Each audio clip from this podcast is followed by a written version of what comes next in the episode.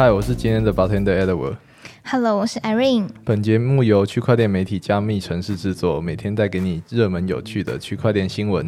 那我们马上开始聊聊本次加密吧的精选特调吧。先别急着抄底，彭博分析师说，这原因恐让比特币跌到七千美元。分析师说了什么？我们看一下。二零二三年一月至今，比特币从一万六千五，然后开始涨涨涨涨涨，涨到破三万。但这可能只是熊市的死猫跳吗？那什么是死猫跳？死猫跳能跳这么高哦？那我们先来讲解一下什么叫死猫跳好了。死猫跳它就有点像是那种狗急跳墙，嗯那跌到一个谷底的时候，它可以弹得非常高。嗯，那再来就是死猫跳真的可以跳那么高吗？这件事情我们只能看盘面来求解。那好，盘面上面告诉我们，过去以太币从二零一六年的年末到二零一七年的年末，这个时候是一个上涨很强的熊市，它大概涨了一百九十三倍。嗯那之后开始跌跌跌跌跌跌到了二零一八年末，嗯那这段时间它跌了八十八趴。嗯那跌了八十八趴之后，它接下来发生什么事情？就是它一路上涨，从二零一八年末一路涨到二零一九年中，嗯这个时候涨了一百五十几趴，嗯就一点五倍。嗯，那涨了一点五倍，大家通常会觉得，诶，可能牛市要啊，不不，牛市要来了。对吧、牛市要回来了。那可是嘞，它在后来就是一九年中到二零年初的时候，它就是一路跌跌跌跌跌。那你猜跌了几趴？嗯，十趴。它一路跌了七十几趴。哇！所以大家可以设想一下自己在那的情况下，就是当你觉得牛要回来的时候，结果它在一口气跌了七十几趴哦给你。哦，那如果我们看现在的状况的话，就会变成从二零年的年初到二一年的年末，那一路上涨了，以太币一路上涨五千多趴，也就是五十几倍。嗯那涨五十几倍之后呢，我们跌跌跌跌到二二年的年中，那这个时候跌了八十几趴了。嗯，那谈到现在的高点，我们是谈了多少？请解答。不知道。我们大概谈了一百四十几趴了。哦，所以这个时候你要说它是熊市的死猫跳，还是牛市的呃牛头这件事情，我们只能看后面是涨还是跌呢？那我们要怎么判断是死猫跳还是牛市真的归来呢？好，那我们就从彭博一个知名分析师 McClone 发表的二零二三年六月加密货币展望报告来去看看到底怎么去判断它。那里面的内容提到，加密货币首次面临美国经济衰退和潜在的股票熊市与高利率等因素，并且在今年上半年反弹。那虽然市场的共识认为最糟的时刻已经过去，但他们有不一样的想法。他们觉得美国的联准会收紧货币政策，那生产者的价格跟大宗的商品和银行存款的下跌，都可能是通货紧缩的一个前兆。可是通货紧缩不就代表买黄金是最安全吗？那比特币不是数位黄，这样不是该利好这些虚拟货币吗？刚好你提的这个问题，这个分析师也有讲到，他指出，比特币它虽然被说为是数位黄金，但是它的发展历程还太年轻了，所以它在面临美国经济衰退的时候，它还不具备能够超越实体黄金价值的能力。哦，嗯，而且他也补充到，六月会是比特币这些风险资产的关键月份。就是我们现在这个月，没错，所以看看风险市场它会持续上涨，还是美国要真的经济衰退？但他自己是比较倾向后者啦，因为就是衰退吗？对啊，因为他觉得市场还是很乐观的去看待联准会会升息的这个策略。嗯，那他之前他预测啊，它比特币可能会跌到七千美金，不过它后面也说比特币有望涨到十万美金。没错，这位知名的分析师曾经在推特上面表示，即使今年发生了很多银行挤兑的危机，但联准会仍然会持续的升息，并认为比特币本轮上涨行情的底部阻力就是三万美元。那他指出呢，由于市场流动性低迷、联准会升息等等因素，比特币也可能会回到二零一九年的牛市起涨点，也就是七千美元附近的可能性哦。虽然他在短线上是看空比特币，但他之前其实曾经透露长线看涨的想法。根据 Finbold 的报道，他曾在今年初受访的时候表示，他无法在短线上看涨比特币，但由于未来几年会减半，因此他其实看好比特币或许会在二零二五年涨到十万美元。二零二五等于两年后吗？差不多对，两年后因。为比特币接下来已经在减半倒数了嘛？嗯减半一年，那减半倒数，我们这件事情就需要来看看到底减半前会涨还减半后会涨。那你觉得要怎么去看这件事情？嗯，但这个还是要问 Edward 大师吧。没有这个，我怎么会知道呢？我只不过是老韭菜，对不对？我们只能刻舟求剑啊，就是看看过去比特币减半的时候，那它在之前发生什么事情，在之后发生什么事情。哦所以那比特币已经经历过三次减半了嘛，我们这一次是第四次。那前三次发生的状况会是，呃，大概二零一三前附近的时候啊，在前面的一年，比特币是涨了三百八十趴，也就是三倍。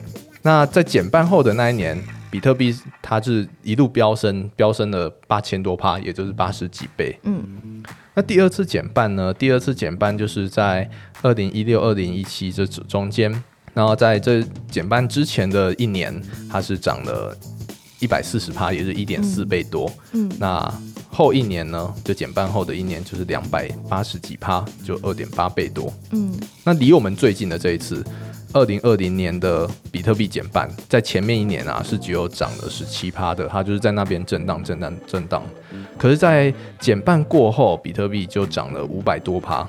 嗯所以，当我们呃要去看这个减半之前呢、啊，我们可以看到减半之前的状况是，呃，涨幅越来越弱。减半之后呢，它就是比较从八千多趴、两百多趴到五百多趴。那我们可以看到减半后，它的上涨是比较呃跟上涨是比较有正相关性的，嗯而且我们也可以去从那些呃通货紧缩的角度去判断这一件事情。所以这个分析师就根据减半这个议题去看好它可能会涨到十万美元。不哦过原，来是这样。嗯，不过我觉得这件事情好像有点逻辑矛盾，因为他觉得会跌回那个七千的起涨点，那跌回七千起涨点，那涨回去也就才涨了六、六七倍，然后要涨到十万，那不太可能，是不是？也不是说不太可可能啊，只是就就单论它现在的这个涨幅的话，可能是要有其他因素吧。如果我我自己觉得，你单从减半这个议题去讲说它要跌回去，又要再涨超过，好像有点太太太强势了。嗯，等等，那你觉得我们可以有什么操作啊？已经快也快要减半了，那我们可以有什么操作？哦，我觉得既然快要减半，我们可以有什么操作？减半是二零二四嘛，对不对？下一次减半二零二四。我自己个人如果说在减半之前的操作的话，我们在离我们最近的这一次啊，它在减半的当下，差不多是美国经济它去大放水的时候。嗯那我们可以思考一下，什么时候美国经济要大放水？我觉得大放水的前提都会是出现了一个经济危机，它才会需要放水。嗯，所以我觉得比较保守的操作是留着现金，直到出现危机的时候，你会比较有心态可以去面对这个危机，然后再去、哦去减这些减减半的钱。那如果说便宜是不是？对对对对对，那如果说你是预期减半后的话，呃，我们可能在我们现在也是也是在倒数一年的嘛，所以感觉是可以分这一年去慢慢把这个呃仓位去做定投，前提是你是相信这个减半周期啊。如果你不相信这个预期的话，我们现在做的假设都没有用。好的，谢谢 Edward 大师。好，那接下来就来一起撑币圈。Coinbase 宣传的纪念 NFT 免费拿，你铸造了吗？讲完大师，整个人士气都来了。没有啊，这是标题刚好一起撑币圈呢、好，我们来看一下，因为近日美国的证交会，也就是所谓的 SEC。接连起诉了两大加密货币交易所币安还有 Coinbase，引发了加密货币社群的恐慌。但有不少网友呢表示是支持这些交易所的。那加密城市此前报道，币安创办人 CZ 在推特举办了投票，问题为币安与 SEC 哪个更能保护用户？那最终呢，当然是币安高票胜出，这也代表赵长鹏的粉丝仍倾向支持币安交易所的。而 Coinbase 则是在八日的时候发文，再次宣传了他曾经在四月底发行的免费 NFT Stand with Crypto，并呼吁大众加入这场明智的加密货币政策运动。那跟大家稍微介绍一下这个免费的纪念 NFT，它其实是在 Zora 平台上发行的。那用户呢，只要点击 Coinbase 官方提供的网址，就能进入铸造页面，连接加密钱包，并且免费拿到这张纪念的 NFT 哦。不过官方其实有提示，它这个其实是没有实用价值的。那为什么 Coinbase 会突然发这个 Stand with Crypto NFT 呢？在铸造页面中清楚写到，除了能免费拿到 NFT 之外，最重要是希望大家能填写表单。那这个表单是参与 Coinbase 发起的 Crypto 四三五这个活动，它是呼吁美国民众能够关心和支持加密货币政策的运动。只要去填这个表单，它就会给你相关的资讯。那他在这个表单里面提到，美国华盛顿特区和各州首府的立法者正在决策加密货币的未来。那他们的选择将决定你要如何。何时还有在何处购买、出售和用加密货币？我们必须要确保他们做对的事情，所以让他们听见你的声音。现在是改变美国四三五个国会选区的时候，所以叫四三五 是这个由来。没错，所以叫 Crypto 四三五。了解。发起这个运动的原因跟今年初监管收紧有关。那除了币安和 Coinbase 已经被 SEC SEC 起诉了嘛？美国交易所 Kraken 和 Germany 也被控告违反证券法。那 Kraken 已经交了三千万美金和解了，而且暂停了那个加密货币质押服务，因为 SEC 说它是非法证券。哎，可是监管不是好事吗？其实加密货币监管收紧对用户来说应该是一个比较安全的做法啦。不过美国的很多加密货币从业者，他们担心的是，现在美国你根本没没有一个规矩可以去参依循啊。嗯，所以 Coinbase 执行长他强调，就是 SEC 跟美国期货交易委员会，他们都自己各说各话，没有办法理清什么是证券，什么又是商品。那这也是为什么美国国会他在定一个新的法案，那其他国家也在定一些规矩去支持加密货币的技术。那身为美国最大加密货币交易所啊，Coinbase 它本身自己也是很重视监管的。它在欧盟通过全面性的加密法规后啊，它就透露，其实 SEC 执法和政策给业界带来难以估计的伤害。那它现在是在着手跟美国议员讨论监管议题。那他讨论这些议题会围绕在消费者保护、国家安全跟经济增长等。那除了他在呃把这个美国的监管部分啊，法律部分想办法去做推进之外，他另一方面，他在四月的时候拿到百慕达的合规牌照，他在当地是可以做离岸加密货币交易所的。那他的执行长现在也很积极的往欧洲去走，因为他去他就去参加一些那些会议，因为他觉得自己虽然。不会很快就退出美国市场，可是现在美国监管它还不是一个很明朗的状况，嗯，所以它就必须要明哲保身的同时，必须要开另另一条海外市场，没错，安全第一啊。好，暴涨六倍，SEC 起诉币安后，主席民营币为什么疯涨？有什么风险呢？在币安及 Coinbase 遭到 SEC 以证券法起诉过后呢？